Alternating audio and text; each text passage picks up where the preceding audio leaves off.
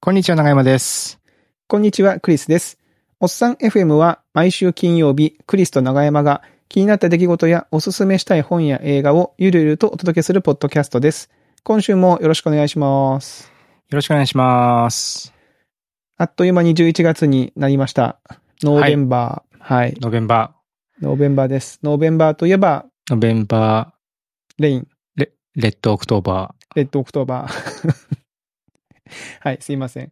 あの、もうあとね、2ヶ月ということで、えー2022年もね、はい、えーやっていきたいと思いますけども、あの、月初ということで、今回もですね、また素敵なゲストをお呼ー。び来しておまりしまたね、すので、ゲスト。はい。早速呼んでみたいと思いますよ。はい。いいですかはい。ということで、えー11月の、えーゲストでございますが、えー GMO ペパボ取締役 CTO、日本 CTO 協会理事、えーそしてジャイスト博士後期課程のアンチポさんです。よろしくお願いしよろしくお願いしま。ますはい、こんばんは。よろしくお願いします。アンチポです。よろしくお願いします。す。すごい、そうそうたる肩書きじゃないですか、肩ね。書きがやばいっすね。なんかめっちゃ偉い人が来たって感じがするな。うん めっちゃ偉い人が来たっていう肩書きの後に、はい、どうもアンチポですって。ギャップがすごかったですけど。アンチョさん、博博士課程なんですね、そういえばね。 4月から博士後期課程の方に、はい、進学することに。お ー、じゃあすごも、。いうもう、すじゃあ末は博士か大臣かって感じで、そ うですね博。士が大臣なの。ドクター、ドクターアンチポが誕生する日も近いという感じなんですよね。おーいやー、こっからが大変ですからね。こっからが大変。おー、すごいな。そジャイストっていうのは、えー、北陸先端科学技術大学院大学の略称ですね。そうあれ合でっすてまね。すめちゃくちゃ長い。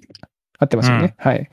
で、あの、アンチポさんが誰、誰なんだって多分思ってると思うので、うだね あの、まあ、まあ、GMO ペッパーポトリシマイク CTO ななんですけど、うん。えー、アンチポさんの元ハテナで、えー、まあ、このおっさん FM のゲストによくあるパターンの、そうですねえー私と長山さんの、えー、元同もうさ。僚さいそう、最近はもう、えっと、ペパボの人か、元ハテナみたいな人がすごい多いじゃないですか。大体そうでい、う。アンチポさんは両方の両方あの属性をです ね確獲得してるっていうので、かにもうなんで逆に今までゲストに来なかったんだっていう、そうですね。えー感じですけども。まあ、裏話をすると、あのゲ、ゲスト候補には私と長山さんの間で結構ちょくちょく上がってたんですよね。うんタイミングを見計らってたら、このタイミングになってしまったという。うん。うん。何の、何のタイミングなんですかそれうーん。いや、だからあの、ほら、さっき言ったように、その元ハテナとか、ペパボの方とかで、こう、ペパボの方が続くと、ちょっと、ペパボラジオになっちゃうじゃないですか。で確か元にハテナが続くと、元ハテナラジオになっちゃうんで、っていうことうでん。そう。で、アンチポさんはどっちの属性も入ってるから、うん。元ハテタイナミがングを合わ続せくなにくい。そうそうなわけですね。でもほら、アンチョさん最近、あの、ゲストに出たいってこうツイッターで発言してて、そうそうそうそうもう、これは今しかない。うん、今だ、っつって。そうなんですよ。ポッドキャストで話してみたいなと思ってたんで。だってアンチポフさんは、だってご自身でも YouTube チャンネルやポッドキャスト等々やってるじゃないですか。自分ではいやってるんですけど、続かないっていうのと、あとそうんの人と喋ってやってないんで、なんああか、人と喋りするのいいなと思って。なるほど。確かにうん一人でね、なかなか継続するのもね、う難しいですしねそう。なんですよ。うんうんうん。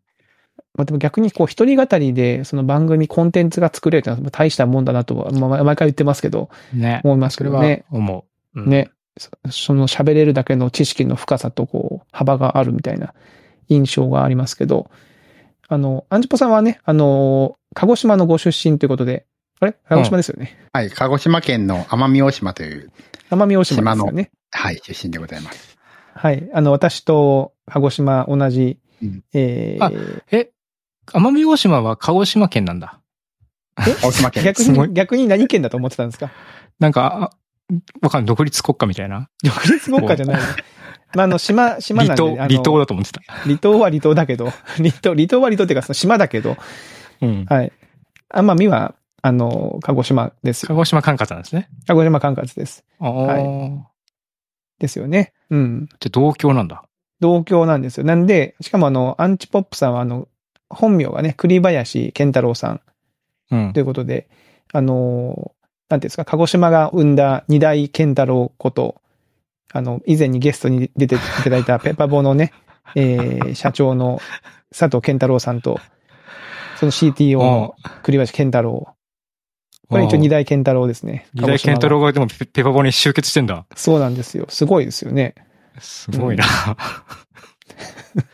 で、あの、まあ、栗、栗林なんで、あの、私、栗スなんで、同じ栗っていう漢字がつくってことで、僕はすごく親近感を持ってるんあ、そうですよなんですね。 はい。それどうでもいいですか え、そうですかって感じですけ ど。はい。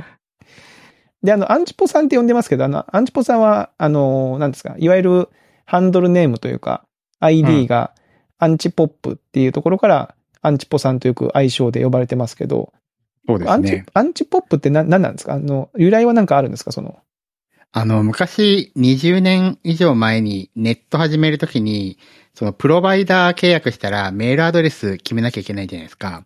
あうんうんうんそういう時代ありましたあっね。た OCN のうんプうロん。バイダー使ってたんですけど、それなんかメールアドレス決めろとかいきなり言われてもあんま考えてなかったんで、うん。その時に、僕は結構昔からヒップホップは好きだったんですけど、うん。アンチポップコンソーシアムっていう、あの、ワープっていうレーベルから出てたニューヨークのヒップホップグループがいて、あ、これでいいじゃんと思って、それちょうど聞いてたんで、 そのあ、電話する時になるほどあのメールアドレスをこれにしてくださいって電話するときに、直前に聞いてたんで、じゃあアンチポップでっていう感じで、 やったら、それがもうね、20年以上、こうやって呼ばれることになったっていう 感確かにじになりましたね。うんそうね。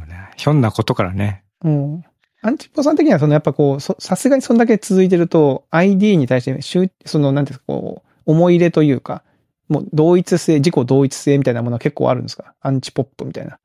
やっぱりありますよね。その、だからこの業界の人とか、まあうちの会社の人とかもそうですけど、その日常のほぼほぼすべてアンチポさんって呼ばれるんで、いやむしろ栗林さんって呼ばれることって、その、例えば病院とか、はいはいなんはかい。こう いう、なんていうんですか、その向こうがアンチポだと知らないところでしか、基本的には、栗林さんって言われないんで、インタビューとかねうんうんうんもうむしろアンチポの方が、あれですよね、もう、オフィシャルというか、まあ、インターネット上ではこちらのアンチポで知られてますみたいな感じですよねうんあ。ー完全に。うん。だからまあまあ、仕事の、あの、同僚とかもみんな、社長含そうめですみよんねなアンチポさんって言うんで、 ちなみにですけど、その、さすがに最初にその、決め方的には、最初にその聞いて、直前に聞いてたやつでアンチポップって決めてるわけじゃないですか。で、こうう、そういう、なんか思い入れが深くなる状態っていうのは、やっぱこう、徐々に徐々にこうなっていくものなんですかうん、いや、ああ、そうですね。確かに、一番最初は、その、ハンドルネームみたいなのをひ必要だから、アンチポップにしたっていうだけで、で、当時は、僕がそのネットやってた最初の頃は、あの、まあ、市役所に勤めてたのもあるし、あんまりその、なんていうんですかね、名前出すと怖いみたいなのもあったんで、ああ、だからネットに。はいはいはい、はハンドルネームを名乗らないといけないんだろうなって思ってたんですよ。だから、ああ。まあそのままアンチポップ、アンチポップ、あアンチポップって言ったり、まあそれが略されてアンチポさんって言ったりみたいなほうほうほうほう感じだったんで、最初はまああんま、まあ仕方なくというか、まあ成り行きだったんですけど、うん。まあそんな感じになりましたね、だんだん。なるほどね。あれっすよね。だから結局、はハテナとかもさ、ID カルチャー、ID で社員同士 ID で呼び合うカルチャーだったじゃないですか。うん。その、インターネット上で文字のテキストチャットとかで、ハンドルネームで呼び合ってる時点だと、結構人格分離されてんだけど、うん。なんか日常普通に物理の 人に、なんかそのハンドルネームで呼び出す、されたりとか、普通になんかね、飲み屋さんだと大きな声で、ああ、アンチポさんこっち来てとかって言われる と、だんだんなんかさ、その、一体感が生まれるっていうの一体感そう確がか にあっね。た、あったなっていう感じはああ、なありるほますよど。ね。まあでもそれで言うと、ハテナに入ってからですよね、そうやって、その物理的に呼ばれるようになる。だから会社の中で呼ばれるっていうのはそう確そうかそうに。ハテナ ID もアンチポップ、ID アンチポップなんで、だから、そうかそうかまあそれで呼ばれるわけで、まあそ、その頃以降っていう感じでしょうね、やっぱり。うん。いや、なんか僕、自分の ID がこのクリス4403なんで、なんかちょちょっとこうあだ名が、あだ名っぽくて羨ましいというか、僕あんまりあだ名がついたことないんですよ、人生で。うん。クリちゃんぐらいですか。クリ、クリちゃん、まあ、クリちゃんも、そう、まあ、そうですね。クリちゃんって呼ばれることはありますけど、でもほぼないですよね。クリスとか。なんで、長山さんもそんな感じじゃないですか。なそんなことない。僕、僕はそうですね。ハンドルネームも長山。長山ですもんね。だからアンチポさんなんかいいなと思って。確かに。はい。うん。うん。ししかもなんかアンチポさんはやっぱ、アンチポさんって感じがしますもんね。あって見ると。縄手をア表ンチポさんって感じって何 いや、わかんないけど。 その、なんだろう、アンチポっていう文字から想起される雰囲気みたいな。本当かないや、わかんない。 逆かもしんないね。そのアンチポさんがあったから、そう、そうなったのかもしんないけど。はい。まあいいやいや。はい。まあそのアンチポさんをちょっとゲストにお迎えして、はい。アンチポさんが喋りたい。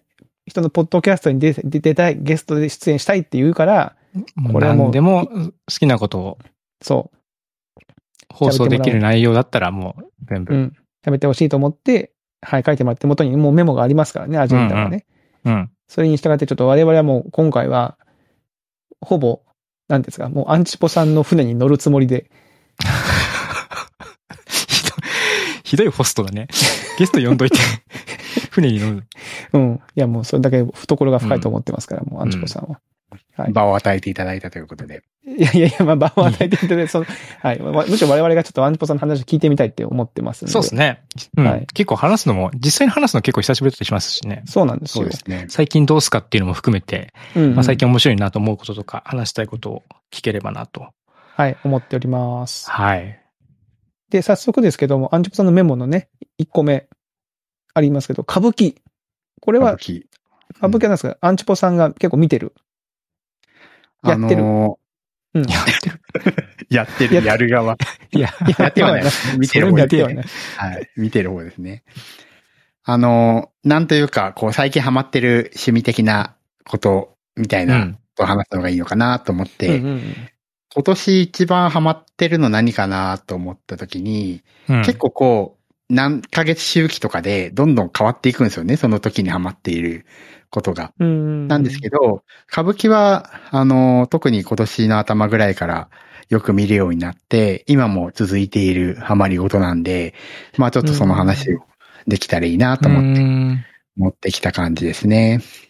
何きっかけで、そもそも歌舞伎、あんまり歌舞伎行くぞって感じになならないでしょなまあのか歌舞歌舞伎自体は、その、あんまり実際見に行ってたわけじゃないんですけど、まあある種のこう、なんていうんですかね、こう、文化的な教養みたいなところあるじゃないですか。はいはだから、はいあの、いろいろ本読んだりとか、あこういう演目があるんだな、みたいなのを、まあ、昔からこう、興味持って見てたんですよね。あよ読んでたんですよねうん、そういううの。ん。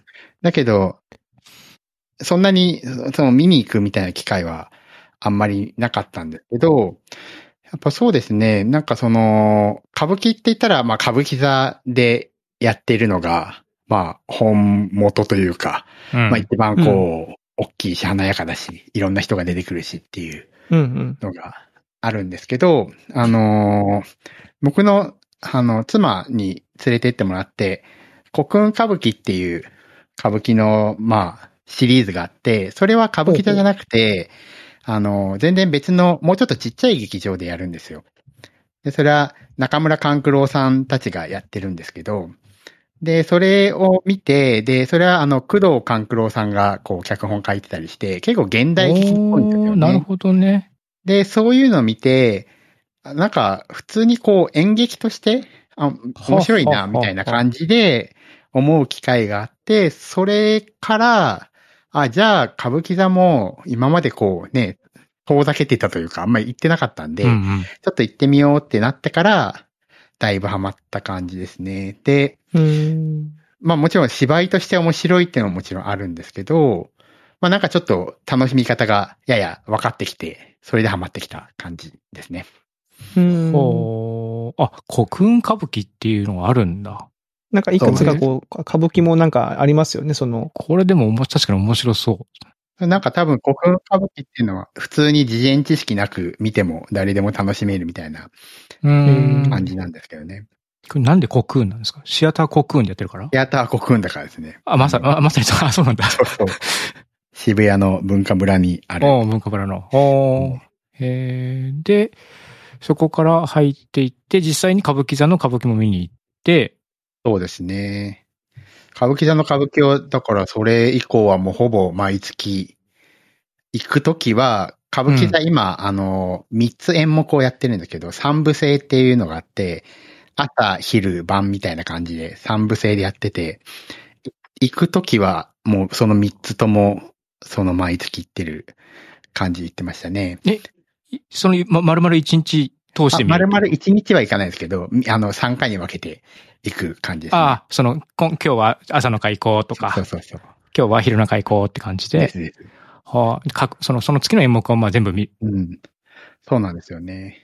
でまあ、その、す最初の方に言ったように、歌舞伎って、まあ、いわゆるこう、ちょっと教養的なうん。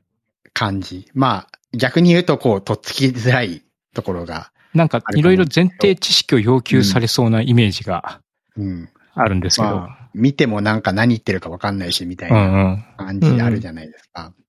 で、まあ、実際僕もそういう風な感じだったんですけど、うん。なんか、まあ、もうもちろんそこをこう勉強して、話の筋とかを勉強したり、歴史的な背景勉強して見るみたいなのも、それはそれで面白いと思うんですけど、結構なんか僕がハマったのは、割とこう、役者を応援する感じなんですよね。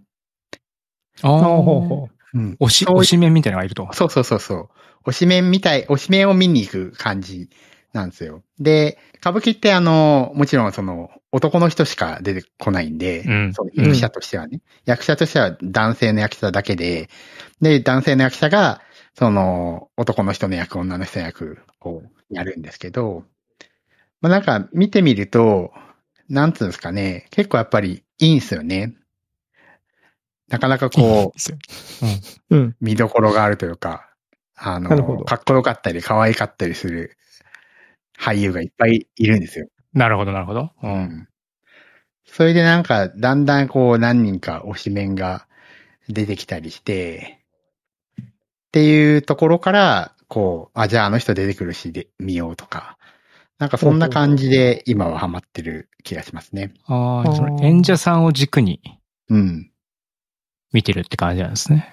そうですね。ああ。昔よくあの、アイドルがすごい、アイドルっていうか、ハロプロが好きで、あ、そうそう、アンチポップさんといえばもう、ハロあ、プそロ。うか。アンチポン、うんハロプロ好きだった。あははうは。ん。ハロプロオタクだったんですけど、なんかそ、まあ、結構もうこの十何年封印してたというか、まあ、いろいろあって、 アイドルを追っかけるのやめてたんですよね。はいはい。で、それが、なんか久しぶりにこう再燃したというか、再燃してる。ああ。そういう。感じですよ。へえ、それがその、アイドルじゃなくて、歌舞伎の役者さんに、歌舞伎の役者さんがもう推しになった感じですね。はあ、面ね多分白いなんねか。その、今、2.5次元演はい劇はいはい。あるじゃないうですか。ん。結構流行ってるらしいですね。あの、弱虫ペダルとかそういうう、んはいはいはアい。ニまあメのやつを実際のに人間というか、まあ俳優さんが、とか芸能人が演じるってやつですよね。そうそうそう。それでなんか観客もこう、声かけるみたいな。うんううん。んな。んか頑張れとかなんか言ったりするんですよね。あちょっと僕も知らないですけど。でもなんか、そういう感じですよ。だから。あれか、なんとか座みたいな、よ、なんとか座みたいなことをそ、うそうそう。中村屋みたいなやつ中村中屋みた村屋いなとかね。あ、今はちょっとコロナの関係で、あコロナ禍だとその声があ出せないってことそうなんだで言えないんですけど、もともとはそういう感じなんですよね。だからそうんの本あ、あ、当そうにか。そもそもだから上映的な感じそなうんかでうんうんうんうん。だから、その、例えば中村屋とかいうのは、役者は、その役は全然違う名前じゃないですか。うんうんうだん。けそうど、よね声かけはまあ、その、その人の本、本体というか、うんうん。役者としての声かけをするわけですけど、まあそこがなんか、ある種この、劇、劇内のフィクションと、その、劇の外の、そのリアルとがこう、ない混ぜになってる感じで応援すあるあわけですよね。ーなるほどね。昔からそうだったってことだったのか。役者さんをこう押すみたいな感じだと結構面白くて。で、まあ、イケメンの人もすごいいるんですけど、うん例えばその、まあ、多分役者さんで一番有名なのって、市川海老蔵さん。今度、はいはい。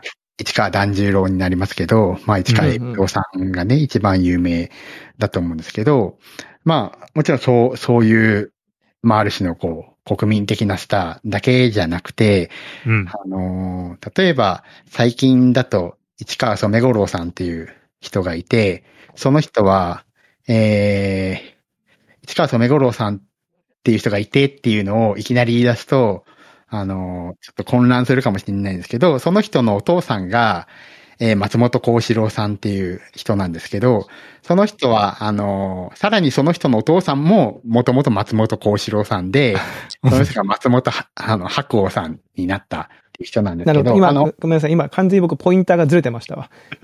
今、すよ今、ね多分、アンチポさんが言った染五郎さんって言ってたけど、僕、違う人を思い浮かべてましそた。うですよ ね。今そうのそ多う染分、染五五郎郎ささんんって言ったら、うん、幸四郎さんの方を思ってたと思うんですけど、うんえっ、と、その幸四郎さん、今の幸四郎さんっていうのは、えっ、と、松たか子さんのご兄弟の幸四郎さん。はいはい。染なん、かこう染五郎そう。元、ん元そう染五郎。元亀五郎。郎がね。元染五郎ですよ ね難しい。難しい。ややこしいんですうん。ははいはいい。あの、歌舞伎ファンはその年代がね、あの、何年頃はこの人はこうだったみたいなのが全部頭の中に入ってるんで、あっていうのーが僕あるらんでのすけど。時は、あの、ほら、王様のレストランの松本幸四郎さんうん。がテレビでバーンと出てきた。そうそう。テレビで活躍してるっていうとこの印象強いからね。そうそうそうで、まあ、僕の中ではあそこがやっぱ軸になってるんで、松本幸四郎さんっていうと、パッとあれが思い浮かぶんですけど、そうじゃないですね。今は違それう。が代替わりして一、一代替わり代しずてつこう上にずれたんですよね。なるほど。で、はい10代目うん。違う。8代目、染五郎。染五郎はい。そうです。あー、で、染五郎さんっていうのは今、17歳ぐらいかなの、すごい若い男性なんですけど、 17歳なんだ。へえ、はいめちゃくちゃイケメンなんですよ。なんかその少女漫画みたいな感じ昔の少女漫画に出てくるみたいなイケメンで、ググってきたけど、うんうんうんうもんう完全にモデルみたいな感じですよね。モデルみたいな感じうんですごい美しいんですよね。で、まあお父さんもね、あのー今の松本幸四郎さんであるお父さんもすごい美しい方なんですけうど、んうん そのまたね、つ息子さんの染五郎さん非常に美しくて、まあ、この方はその、えー今もやってる大河ドラマ、えー鎌倉殿の13人にも途中で出ててですね、まあ、ちょっと悲劇の死を遂げるんですけど、いや、もうやばかったですね。僕も見てる間もうギャーギャー言って、染五郎っつって、見そうていまうした感ねじ、。えそういう感じで見てんのはいそういや、もう本当にそういう感じ見てます。あの人 か。基礎の吉高。そうそう。人の義仲の息子の源息子義のね高役をやってたのはいが、はいはいはい米五郎さんなんですよ。はいはいはいはいはいはい。なるほどねで染五郎さんって今、非常にこう、なんていうんですかね、歌舞伎界はもとより、こう、一般のこの芸能界においても非常に今、売り出し中の人で、まあ、例えばその、歌舞伎のね、こえー顔がいいというか、その、見た目のいい、押せる役者さんっていうと、まあ、若い人で言うと、ね、染五郎さんかなっていう ところですね。うんうーん。ちなみにこの染五郎さんが舞台に出てて声が出せたら我々が、こはいの。掛け声は何何になるんですか高麗屋ですね。高麗屋。はい。あんま聞いたこと、あ、屋号は高麗って書いてある。屋号がそうなんです。はい。ちなみにこの屋号も変わるんですかその名前が変わると。あ、屋号は変わらないです。屋号はそのお家のこれは、お家か。事務いや事ごめ務ん所じゃなくて、お家なんだはいそのか家系ってことなんですね。家系です、家系です。ああ。じゃあ、幸四郎さんとかにも高、高麗屋って声かける。そうです。あ、なるほど。その家系の、まあ、まあ、基本的には家系と一致しているうんうん。感じですうーね。んまあ、もちろんその歌舞伎の家系じゃないけど、一般の人が、そのね、あの、なんとか屋に入られて、歌舞伎役者になるっていうのはいっぱいいる、いるんで、そあーの家なるほ系どだけではないんですけど、うんうんまあ、そういう有名な人は、まあ、基本的にはそういう家系なんで。これ難しいですね。この、だっうて、ーん松本から市川に変わってまた松本になるんでしょこの、襲名の、あれを見る確とかに。ね。ああ、そうそうそうそうそう。それもともと4代目松本金太郎だったんですよね。8代目市川染五郎は。そうですね、こうし、なるほどね。高麗金太郎とか高麗染五郎じゃないのね。はあ。面白い。まあ、そこが、そのね、あの、まあ、屋号と名字が必ずしも一致しないっていうのと、一人の中でも、あ、ていうか、そもそもその、お家の、あの、お家のっていうか、本名の、ううんん。えー名字と一致するかどうかってのはまた別のお話になってくるんで。本当だ、今、本名は本名であんあるんだ。そりゃそうだ。そそうそれりそうゃそそううだだね。ね。うん。市川染五郎ってあくまでも芸名なんで、芸名なのか。芸名を襲名していく。襲名。ちなみにこれ、あの、松本金太郎は4代目って書いてますけど、その、1代目が生まれるタイミングってあるんですかこの、新しく。あ、もちろんです。あの、一代目っていうのは、その人が今までにない名前をな名乗れば、基本的には初代ですよね。なるほど。それはうんうんうん勝手に名乗れるもんなんですかね。勝手に名名乗れ乗れるのまかす。勝手に名乗れるけど、だけど、それが初代、初代って言われるからには、うん後に続くよねっていう期待がなければ確しかょうに。がないですよね。確か例に。えば確かに。クリス・ヨシオミ、初代クリス・ヨシオミって言えば言え るけど、それが、そのヨシオミのように名前が続くかってい二うのは代、目誰あがの、誰がいいんですかみたいな話でね。別にクリスさんのうちは別にそういうね、ヨシオミを継ぐ家ではないわけだから家じゃないですけどね。うんうどんあるわ確かけに。なんで、まあまあ、それは、どうなるか次第、 そういなるほうど、すぐに値するみたいな、ねつもりがあ。るいるとね。うんうん。ああうんなるほどね。面白。でもなんかその、僕もそんなに詳しいわけじゃないから、なかなか、あれなんですけど、今のその初代とか何代目みたいな話で言うと、結構歌舞伎見てて面白いなって思うのが、やっぱその、例えばさっきの市川海老蔵さんっていうのは、うんあの、僕の一個上ぐらいの、1977年ぐらいの生まれの人なんですよね。そうっすよね。うんだか、ら、まあ、その、我々、多分年がある程度近いと思うんで、まあ、結構昔から、彼の若い頃からこう、一緒に見てるところあると思うんですよね。うまあ、いろんな、こう役者として頑張ってるとか、あるいは変な事件を起こしたりとかも含めて、うんなんかねうん見てる中でこう一緒にね、ある種大きくなってきたみたいなところがあるわけじゃないですか。うで、んそれで彼が最近その、市川團十郎に次なるんですけど、彼の子供の堀越勸玄くんっていう子供がいてですね、その子供が同じ時期に、えー市川新之助っていう名前を継ぐことになるんですよ。で、その新之助っていう名前は、市川海老蔵が海老蔵になる前に新之助だったんですよね。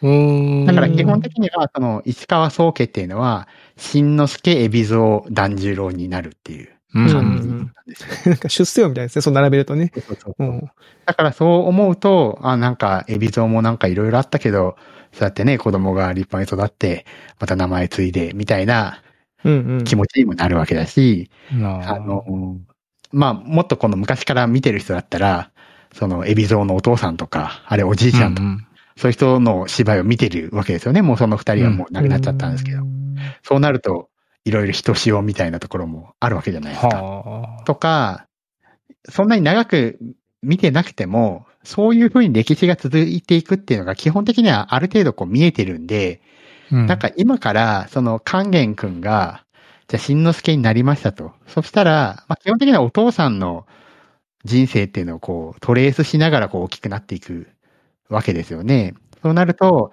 じゃあ勸玄くんが今回新之助になったけど、このね、20年とか30年経ったら、まあ彼が、あー海老蔵として、あるいは團十郎になってっていうことになるんだろうなということが予想され、そして、その、じゃあ30年後ってのは、例えば僕だったら75、6になってるわけですけど、その75、6になった僕が、あーあの時、ね、あの、勸玄君から新之助になって立派に務めた彼が、あ、もう團十郎なんだ、みたいなことを今からこう、想起できるわけですよ。だから、そうすると だから、葬儀できるかな。なるほど。もう、もう、うんもう、なん、もう、現在にいながらにして、こう、何十年先みたいな、何十年前から何十年先みたいなのを、はいはいはいもはういこう、思い浮かべるみたいな。もう本当になんかこう、大河ドラマ的な感覚があるんですよ。ああ、そのロングタームなそうそう推。しメンみたいな、その家計推しみたいになってくるね。そうそう。それが、すごいんですよね。いいのかどうかちょっとわかんないですけど、いや、すごいなと思って。うんなんかあんま逆そういうことないんじゃないですか。うん。あの、要はその今の、例えばその團十郎さん、まあ、海老蔵さん、團十郎さんを見て、その方での子供の頃って、あ、こんなんだったんだろうなっていう、そのなんかこう、か過去を今見れるみたいな感覚もあるんじゃないですか、そあーの名前そうながん。ですよ。うんだからなんか息が長いのがやっぱすごいんですよね、歌舞伎あって。ー確かにね、十何代、十代とか続くってのはすごいですよね。で、だから、あの、基本的に今、僕なんか俳優推しで見てるんですって話をしたんですけど、もちろんその、あの、すごいかっこいいとか美しいとか可愛いとかそういうのでも見てるんですが、まあ、なんかそ、それが、こう、今までの歴史があって、で、これからも歴史が繋がっていくみたいな観点で見たときにさらにこう尊さが増すというか、うんそんな感じですねうんなるほど。まあ、それはあんまりこう、なんでしょう、アイドルグループにはない感じですよね。そのね、名前を継ぐわけじゃないですもんね。その、アイドルの場合はね、やっぱりちょっと刹那的なところがそうですねまあもちろんそれがいいわけうですんけうど、ん。別にね、二代目後藤真希がいるわけでもないわけですし。そうだね。うん。なんか、加瀬大衆とか一瞬ありましたよね。なんかそういえばね。ありましたね。ありましたね。 懐かしいですね。二代目ありましたね。そう思うと、加瀬大衆はもしかしたらこうういう歌舞伎のあれをやろうとしてたかもしれないですね。芸名でね。うん。えー、面白い。歌舞伎。ねこれが最近じゃあ、まあ、アンチポさんが、はま、まあ、最近っていうか、まあ今年、こう見、いろい見ろていて続いてるって移いう。り気なアンチポップさんが続いてる一つ。し趣味の一つと。うん。うんうん。で、もう一つ、あの、朝ドラ、舞い上がれって書いてますけど、これ今の朝ドラでしたっけ今の朝ドラですね。これを今見始めている感じですかそうですね。まあ、舞い上がれ、非常に素晴らしいドラマで、ほう。あの、もう見てます見てないですよ。朝ドラ見てないんですよね。なるほど。いや、僕もあんまり朝ドラってそんなに見ないんですけど、うんうん。なんかたまたま、まあ始まるタイミングがあったんで、見てみようと思ってほうほう見始めたら、なんかすごくてですね、その、すごいっていうのは、なんていうんですかね、まあいろんな要素があると思うんですけど、朝ドラって、な、なんていうんでしょうあん、僕の偏見かもしれないですけど、まあ結構軽い話とか、あるいはその、お涙頂戴的なものであったはりいとか、はいはい。そんななんか、こう、なんていうんですかね、わ、わかりやすいうん、わかりやスすトーリいー仕立感じて。みたいね。うんうんうん。こういいう感じで、まあもちろんそれがいいところだと思うんですけど、はいはい。結構、この話はもちろん全然わかりにくいってことではなくて、非常にわかりやすいんですけど、ななんか、ひ表現とか、その役者の演技とか、脚本の構造とか、うん。その絵のこう、色味みたいなところとか、なんかすごい映画っぽいんですよね。う。うんん。なんか、、この作り込みの仕方がすごい凝ってて、うんうん。で、見てて、別に普通に見て、見てる分にも、あの、ふんふんって言って面白がって見れるんですけど、うんめ。ちゃくちゃ細かいところで、その、演出が行き届いていて、で、なんか、め、すごい面白いんですよ。うーん。なんか、面白そうですね。確かに、今ちょっとサイトを見てますけど、なかなか、へえーと思って読んでおりました。なんかまあ、その、浅田ハロちゃんっていう子うがん、主人公の子供時代をやってるんですけど、うん。まあそのハロちゃんってのはちょっと病気がちなんで、おばあちゃんの長崎県五島列島にいるおばあちゃんのところに送られて、ちょっと修行みたいな感じで暮らしてるんですけど、うんまあそこでのその感情の書き方であるとか、そのおばあちゃんとのやりとりとか、あるいはその、やっぱり家族ものだったりするんで、おばあちゃんがいて、お母さんがいて、娘がいるみたいな、その親子三代のこう、ある種のこう、子育てに対する失敗したという思いと、そこからリカバリーして家族関係がこう、ふ回復していく。そういうものを、そのおばあちゃんとお母さんの関係っていうところをまず書いて、うんうんで、お母さんと娘っていうところの関係があって、で、うんうんおばあちゃんと娘っていうところの関係もあって、うんうんトライアングルを極めてこう、精密な構造で、失敗と回復の物語っていうのを2週間のドラマで、完璧にこう書きこなして回収していくんですよね。でそこのその脚本の精密さっていうのが、もうちょっとなんか、う普通にもう相当こなれた映画を見てるぐらいの緊う密さん。結構僕とか朝からすごい緊張してというか、こう、かなりこう、かじりついて見てるんですよ。あ、じゃあもう 見逃す、見逃す前みたいな、その、一つ脚本に練り込まれた、みたいなえー、あなんか、なんか、まあまあまあ、朝ドラって普通にこうね、あの、なんか家事しながら、朝の準備しながら、うん、ね、うん。ちょっまあそうね、なら、がら、ながら見とかね。ながら見てたまたまなんかね、そのお昼の再放送を飯食いながら見るとかねそ。うそうそうう。いん。やなんかもうテンションがすごいんですよ。だからそういう意味で。へめちゃくちゃ緊密で、なんかひ、演技とかもすんごい細かい演技とか演出とかが散りばめられてて、別にもちろんそれ見逃しても全然、あの、ストーリーはわかるんで、で、普通に朝ドラ的にも楽しいんですけど、なんかそういうところが、最近、作り込みがあると。ははい、ハマってますね。あ。なんかめちゃめちゃ見たくなってきましたね。見ようかな。なんだっけ、アンチポップさんの日記でなんか見たよ。なんかこう、あ土下座かなんかした時に、うん。ビール瓶かなんかに、ごめん、なんか、ちょっと忘れちゃった。 なんか書いてません。なん居か書い酒てま屋せん。で、うん。その、主人公の女の子のお父さんが、まあ、ある日、あるお願い事があって、どうしてうもん通したいお願い事があって、こう、居酒屋で飲んでる人に対してお願いしますっていう時に、こう、居酒屋なんでビール瓶がこうテーブルにバーって置いてあるんですよね。う。うんん、で、それで、高橋克典さんが父親なんですけど、お願いしますって言ってやると、まあなんかその頭が、勢いが良すぎて、ビール瓶に当たろうとするんですよ。で、当たる、当たって倒れようとしたのを周りの人がこう、支えてこう、倒れないようにするんですけど、うん。なんかその演出そによって、それぐらいなんかビール瓶が倒れるぐらいの勢いでうんうんうんうんうん頭下げるってあんまないじゃないですか。はいはいうんうはんい。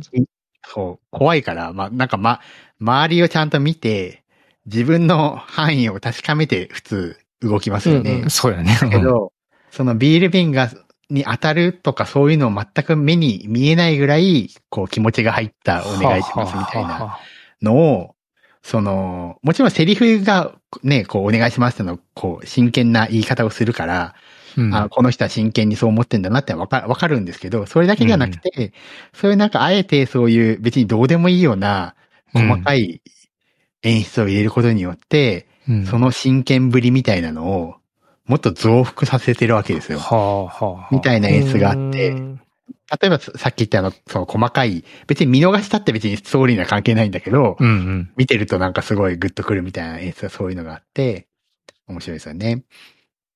なるほどうね。ん。面白ちょっと興味出てきたね、これ。い。ね。今、あぜひの、マイ、マイ上がれの公式サイト見てますけど、よくある質問っていうコーナーがあって、マイ上がれの原作はありますか原作本はありません。オリジナル作品ですっていう質問だけが書いてある んですよね。だから、これをめちゃめちゃ聞かれるんだろうなと思いました。ああ。よくある質問。なんかオリジナル作品ですってなんか注釈が他のところにも書いてあって。えー確かに脚本がめちゃくちゃよくできてるんで、ああ。なんかあるんじゃないのって思うのは、まあ、そ読みれはたいと思うんだろうね。しかもね、だからね。うん。先、先にもう待ちきれないから先を知りたいとかっていう人もいそうですもあんーそれはあね。るかもしれないですね。うん毎日ちょっとずつ進んでるから、これだったらもうちょっとまとめて読みたい、知りたいみたいな人がいてもあれですけど。なるほど。ちょっと見てみよう。主題歌のバックナンバーじゃないですか。僕の好きな。I love you. そうあそうなんですね。そこは全然、ノー バックなんですかあ、そうなんですね。主題歌についてはもうまる で、わからない。ちょっと、わからない。なんかそこも込僕みでかとも思ったバックナンバーちょっと過分にして存じ上げませんでしたけども、はい。申し訳ないです。なんかありがとうございま。す。 あ極端ですね。なんか、はい。ですかいや、そんなことないです。えー、でも、こんな見見たきっかけは本当に、その、あれですか、ちょうど始まるタイミングだし、みたいな。そうですね。一応、はい。まあ、タイミングがあったんで、見てみたっていうう。んでも見たら、え、これやばくねみたいになって、見続けた感じですね。うーん。いや、そうか、いいな。今もうだ、10月の頭からスタートして、今3週ぐらい終わってるのか。まだキャッチャあーでれき、ままあす。最近、最近スタートした感じなんですか、これ。最近ね、10月からなんで。まあ、全然。全然間に合いま全然わすかってないよ。あ全然間に合う。えうん。全然いけるね。これは。1、1は何分でしたっけ朝ドラって。一応15分ですね。もう短い。いいじゃないですか。もう、そういうのがいいっすよ。15分でね、1話が済むっていうのいいっすよね。なるほど。いや、見てみよー15分いいね。なんか忙しい現代人において、そのうん15分ってありがたいわ。う。ありがたい。しかも、いアンチパさんの話を、話しぶりを聞いてると、15分見てても、やっぱこう、その中で、こうね、伏線回収だったり、そのうんなんか、ドラマがしっかり起きてっていうことでしょう。いや、これはいいじゃないですか。見よう。はい。見るって宣言したから見よう。はい。と言ってたら、なんかあっという間に時間がですね、はい。過ぎてしまいましたね。来ちゃはい。もともと予定してた、あれが、お題が一つ入りませんでしたね、これはね。まあまあままあまあまあね、次週もね来週もね、ありますからあ。ね。はい。はい。あ、そうそう。ちなみに、アンチポさんにそう聞く、最初に聞こうと思って忘れてたんですけど、うんアンチポさん、ちなみにこのおっさん FM ってご存知でしたあもちろん、はい、存じ上げてますよ。あの、 非常に有名な、はい、いや憧れの本当ポですッドキャストとして、はい。別に有名でも何でもないですけど、その、あ、でもほら、あの、冒頭におっしゃっていただいたように、あの、うちの社長とか、あと柴田さんとかね、出てるんで、はい。はい確かに確かに。あ、そうか。そうやって、まあそうですね。あの、出ましたって出ると、確かに確かに。そうですね。いや、これでだから、ぜひともまた、ペッパーポの方にも聞いていただいてですね、うんあの、視聴、視聴者じゃない、聴衆者を増やしていきたいと思っております。はい。ありがとうございます。 はい。はい。ということで、えー、アンチポさんゲスト会の、まずは初週がこのあたりという感じで、はいまたね、来週もちょっと面白いお話を、えー聞いてみたいと思いますが、はい。はい。えー今週はこのあたりとさせていただきたいと思います。それでは皆さんまた来週お会いしましょう。さよなら。さよなら。さよなら。